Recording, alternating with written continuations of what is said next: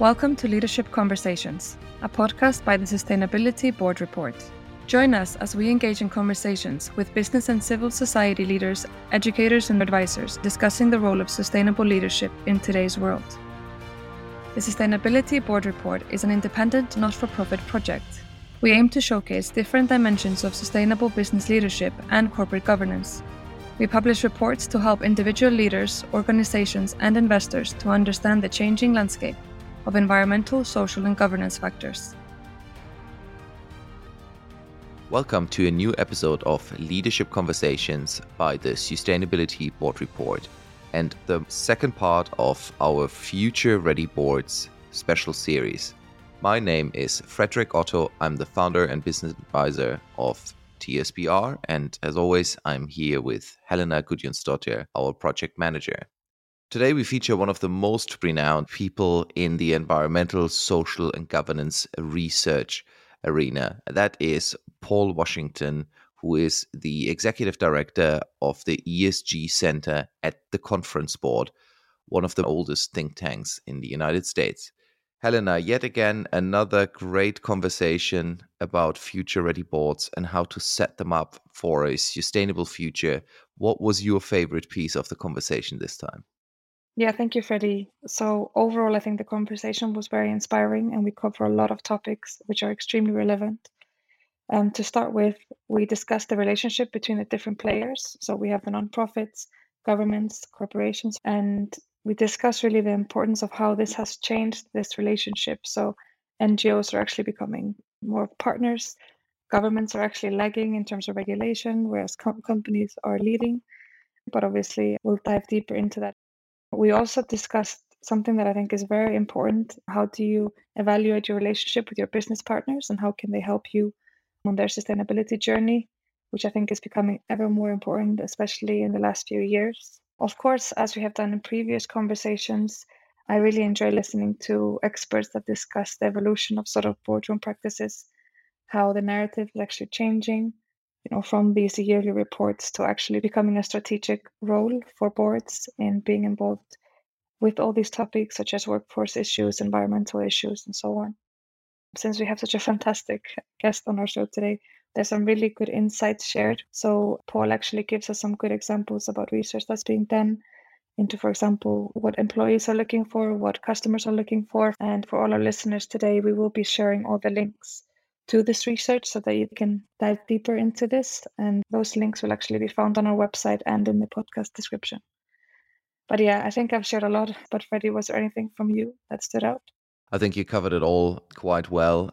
Indeed, for the first time, really, we are talking more about the role of the supplier communities, business partner, as as Paul says, the significance of human capital or workforce, as he prefers to say, and as you mentioned as well, I think very fascinating to hear a little bit more about the changed relationship between boards and management.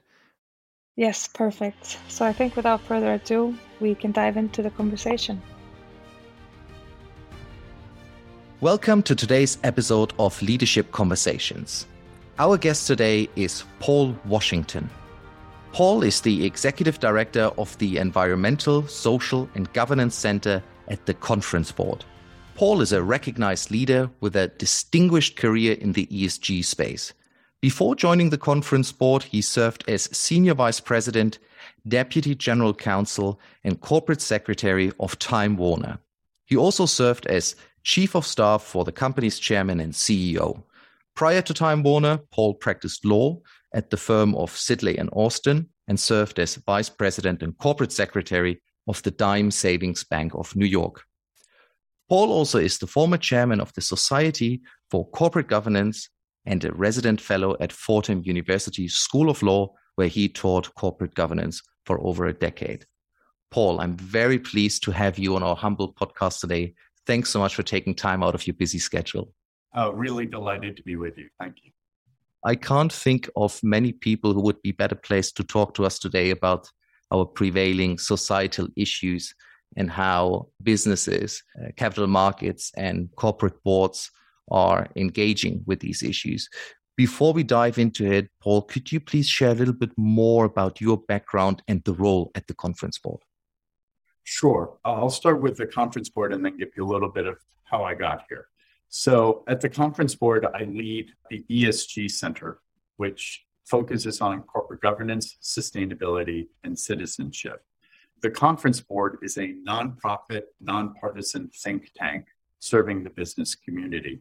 We've been doing that since 1916.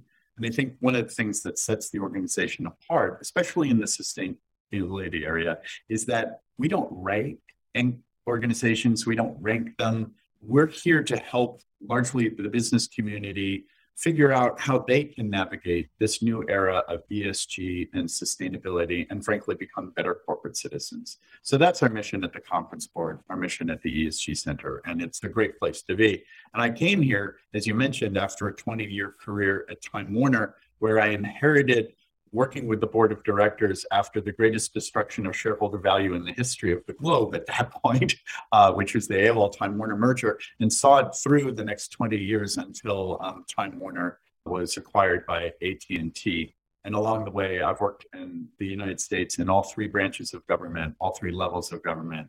And I've also got a background in international law. When I was at Time Warner, among my other duties was to be responsible for the company's international legal affairs. Considering your background in the public service space and in corporates and working for nonprofit organizations, how has the relationship changed between those players in terms of fostering more environmentally and socially conscious business? It's a great question. So I think for a long time, nonprofit organizations, NGOs, were pushing companies to take action on environmental and social issues. especially in the United States, they would use the process of submitting proposals to be voted on in shareholder meetings. And that's been going on for, you know, for decades. Then government stepped in and in the wake of scandals and crises. So after Enron and WorldCom, you had Sarbanes-Oxley Act, after the financial crisis, you had the Dodd Frank Act in the United States, and these have been mirrored by similar legislative and regulatory efforts around the world. And so you had NGOs pushing for change, then you had regulations uh, pushing for change. But something has really changed in the last few years, and it's that companies themselves have assumed the mantle of leadership in these areas and have, frankly, they're no longer reacting to regulation. In fact, in some ways, regulation is lagging what companies are doing.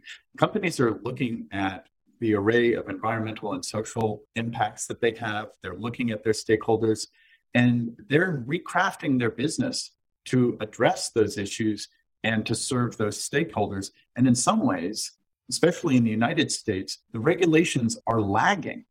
And I think the other thing that's happened is that those nonprofits that for a lot of companies decades ago were just an annoyance are now much more of partners for companies as they're grappling with these issues. So they become a sounding board and a resource for companies as they're trying to figure out how they can, the companies are figuring out how they can become more environmentally and socially responsible. So the dynamic has changed where regulation is often lagging, not leading, and the nonprofits are increasingly becoming partners and not just prodders we have actually done some research last year in who are the leaders in a business ecosystem driving the sustainability and the ESG agenda.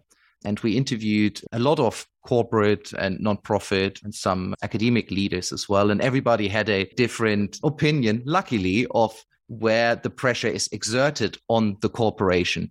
Can you pinpoint a particular player? Is it investors, for example, with increasing ESG shareholder proposals? Or can you point out any particular other stakeholder who is very present in corporate boardrooms right now? Well, not to be difficult, but it's actually all of the above. So if you are a public company, the fact that ESG issues have been embraced by mainstream investors and that they are being pushed by BlackRock and Vanguard and Fidelity and State Street, and as well as international investment houses, which were actually ahead of the curve here. That's making a big difference because it's something that, you know, the large institutional investors actually care deeply about because when you have 30% of the S&P and 500 in the United States controlled by top 10 asset managers, they're concerned about systemic risk, right? So they're certainly pushing this, but they're not alone.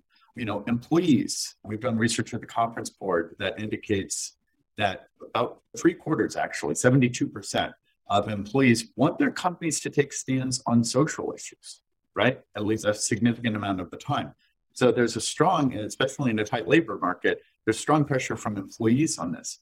Consumers, also, we've got some great research from the conference board that shows what are really driving consumer spending decisions. It's not even necessarily what you think. It is actually on the social side, it's economic pocketbook issues, it's fair wages and fair labor conditions. And on the environmental side, you know, it's up there right with climate change. It's conservation of natural resources. So consumers are driving this.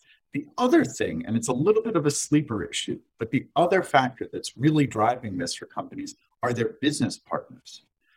We recently put out a piece that cites some research that says 69% of procurement executives are evaluating other companies that they're dealing business with on, on terms of sustainability.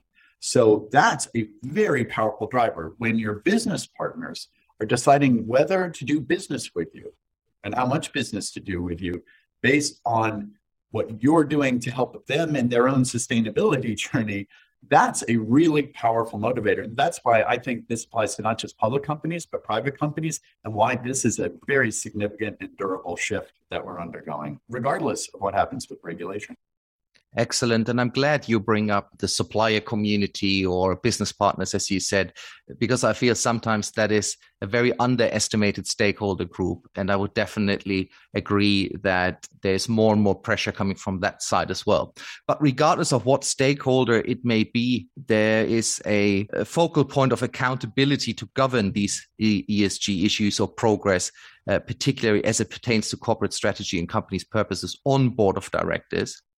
So, can we just look at where we were a few years ago and how that has changed, how the narrative has evolved in the boardroom? Sure. It's a great question. So, if we split this apart into E, S, and G, boards have always been focused on governance, and that's been a focus of regulation. It's been a focus for a long time. But I think really what we're talking about is, I would say more broadly, is sustainability. Because you can think about E, S, and G as three food groups like milk, dairy, and starch. But what this is all about is a balanced and healthy and sustainable diet, right? So how has that started to play into the into boardrooms? Well, yeah, five, ten years ago, boards would receive reports perhaps once a year on corporate social responsibility. They would, depending on the industry, get information on employee health and safety, especially in industries like the mining industry and others. That that would be an important factor for them to consider. And obviously, the energy companies were focused on issues of energy conservation, climate change, and so forth. But it was generally a topic, the sustainability was often a topic that was somewhat siloed organizationally within management and paid attention to on only a periodic basis by the board, right? And it was also siloed within industries. That is fundamentally changed. So today, boards are increasingly, not universally, but increasingly looking at sustainability as something that is part and parcel of their business strategy. So we've got a survey underway. And so this is not even really ready for prime time yet, because it's a survey that's underway of how boards are addressing ESG issues. And based on our initial results of the survey, again, still ongoing, 60% think that they are actually doing a, a good or excellent job of incorporating ESG issues into their business strategy. That is a profound change from the past. Would you also agree that environmental and social concerns have accelerated the engagement between boards and management, where it might have been previously management is management and governance is governance, that is now more of a blend. Would you say that is a trend and that helps the company? You know, it's a really good question because this is where governance does get tricky. So, in this era of sustainability, stakeholder capitalism, and so forth, does the line move between the board and management? I actually don't think it fundamentally moves, but I do think that the board is engaging in new topics. Let's take a term I actually don't like, which is human capital management. I actually prefer the term your workforce, right? So in the past, the board's engagement on workforce issues was episodic. If you had a Me Too scandal, if you had some other sort of issue, CEO succession or something, the board would engage, right? Some cultural issue, the board would engage on the topic. But generally, they left a lot of it to management. Now we're seeing boards look at workforce issues. During the pandemic, workers became the number two priority for companies right after liquidity, and they're still up there. So now the board isn't micromanaging in the area, but they are moving into an appropriate oversight and strategy setting role in that area. And management has to play a role, obviously, proposing the strategy. So, you know, when it comes to your workforce, the question now is do you have the workforce you need in three to five years? If not, what are you going to do to get there? Right. And actually, the board is still staying in its lane, if you will, but it's now driving in that lane and, and, and, on a new highway, right? Which is workforce. And so it's now driving in a new lane on environmental issues. So it's now out there in new areas, but generally speaking, keeping to the appropriate role of deciding certain things, overseeing others, advising. The one big difference that's happened with boards in this era is engagement. Engagement didn't used to be part of a director's job description. Increasingly, directors, especially at large companies, are engaging with their stockholders. They're also starting to engage with employees directly in ways they hadn't before. No longer just the Potemkin village of, oh, the board is coming to visit a factory, right? To observe things, right? And everything's all nice and pretty and everyone's wearing their Sunday best. There's actually much more engagement that you're getting with boards and employees and boards and sometimes business partners because they want to hear directly from them than happened in the past. I'm glad you brought up this example of workforce and employees. My background is actually organizational consulting, and um, I can attest from personal experience that during the, the COVID time, um, all of a sudden the chief uh, human resources officer was ever more present in boardrooms and and that topic has become very very pronounced uh, so thanks for that example let's just stay with that and perhaps add the business case of sustainability. We have discovered now that the responsibilities of boards has changed quite dramatically and there's a huge to-do list for all board members regardless of what stakeholders there are but from your experience of engaging with individual board members, how does the competence, the consciousness of these board members evolve with these challenges? Do you feel directors are overwhelmed? Do you feel directors get the necessary input to govern these challenges appropriately? How do you see the individual impetus of this? So, again, a really interesting question. Look, I think as one general counsel said in a discussion a few months ago, he felt overexposed and undereducated on ESG. And this is one of the smartest people I know in corporate America, right? And I think that's also true about Fords, that part of the trouble here is just nomenclature. Like, what does it mean? What are we even talking about? What's the difference between stakeholder capitalism and ESG and sustainability and corporate social responsibility? And haven't we been doing something in these areas all along? And how are things different? So, part of this is just the language issue and overcoming that. And part of it is coming to understand what the company has already been doing in this, these areas. So it's not entirely unfamiliar.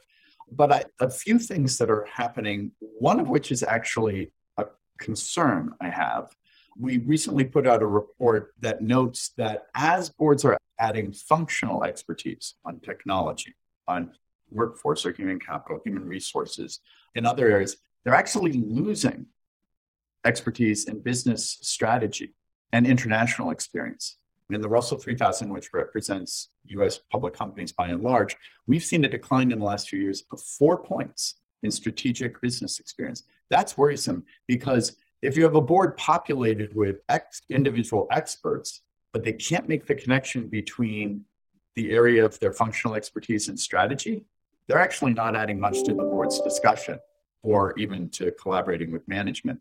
So I think one of the big issues here is boards need to get educated on these issues. And if you're bringing on directors with functional expertise, they've got to have strategic expertise as well. I think the other thing that's happening when it comes to board composition, which is awfully important, is uh, beyond diversity, beyond backgrounds and experience and ethnic and gender diversity. Something that's maybe more important than ever before is directors who want to listen and learn and not just lecture and lead. You need a culture on the board and you need individual directors who are there to fulfill their fiduciary duties, but just their soft skills have to be ones that let them be really adaptable. One, they've got to be people who want to always learn and who are who don't who don't come into the room thinking that they already have all the answers, right? Because that is not going to serve a board right now very well. You also need boards members who um, are willing and able to undergo a series of unending crises, which seems to be what we're going through in the world these days. So you need good crisis management skills on the board. So I think some of those soft skills, some of those personality traits, along with business planning experience and strategic planning experience, are awfully important for boards in the future.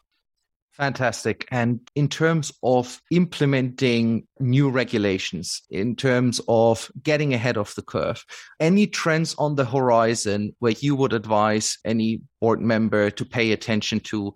Sure. So I think there is a sort of a sleeper issue out there that's going to affect companies not only in the EU, but in the US.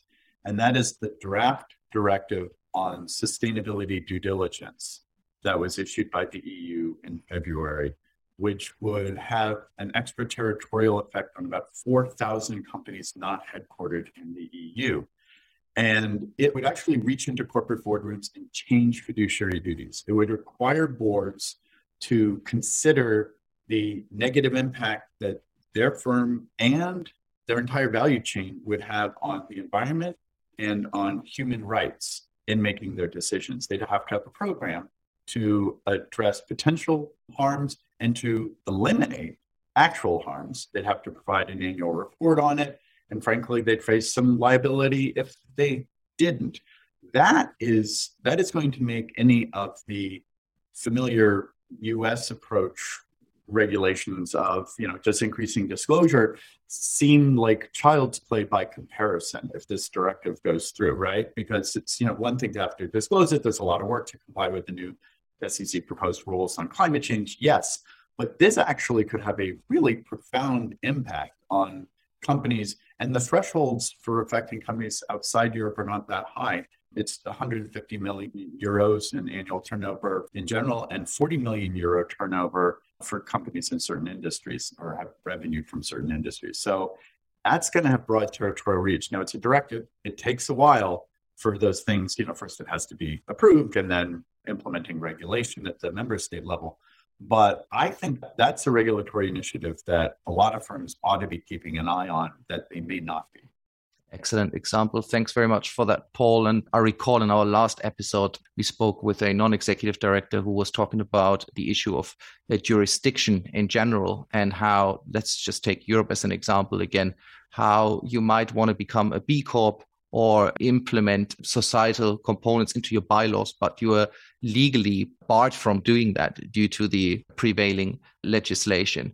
Do you think finding a common denominator of who the corporation is legally responsible to is the right way of going, or should we look at an individual corporate context? I actually think that we're not in a bad place right now. And I'll speak from a US legal perspective that I think companies get to decide where they want to be on the stockholder to stakeholder spectrum. Whether they want to run their company like Gordon Gekko from Wall Street, where greed was good, or they want to be more of a tree hugger kind of company, right? And I think you get to decide where you want to be on that spectrum. And that's fine because that allows for certain experimentation.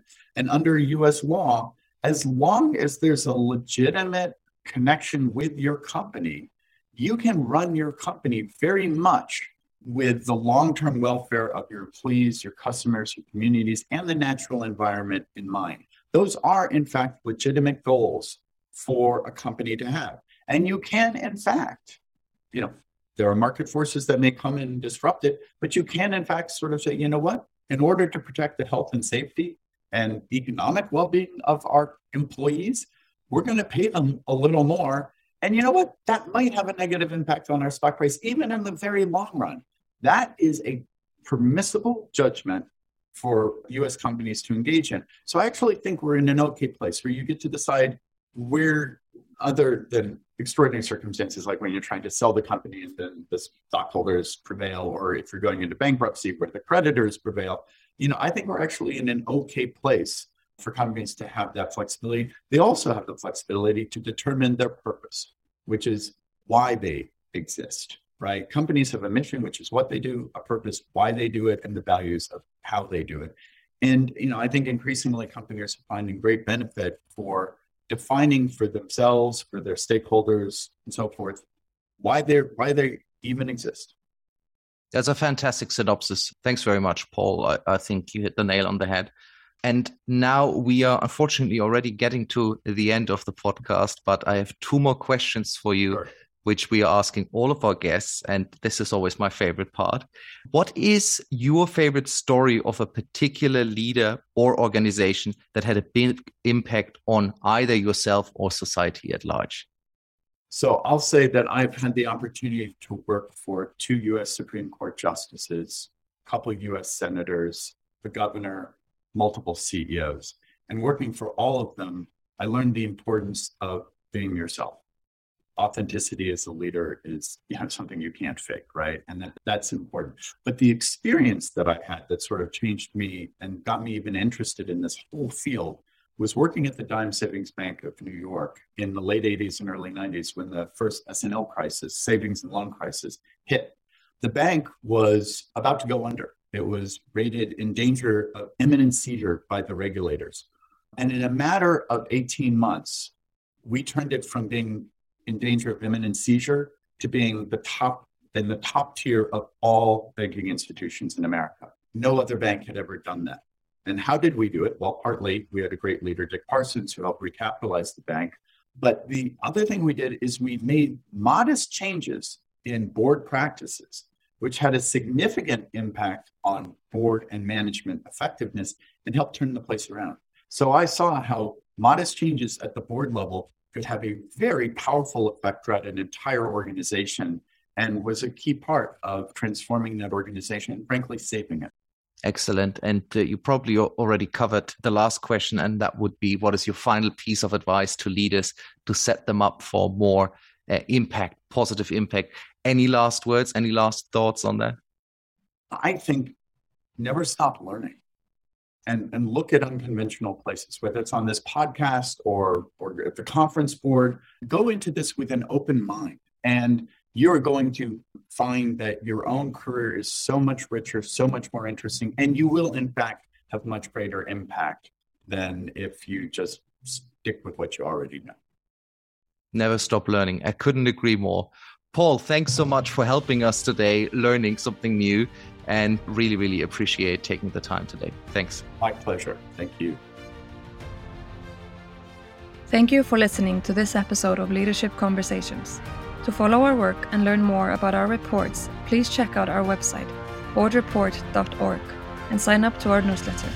You can also find us on LinkedIn and Twitter. Details can be found in the podcast description.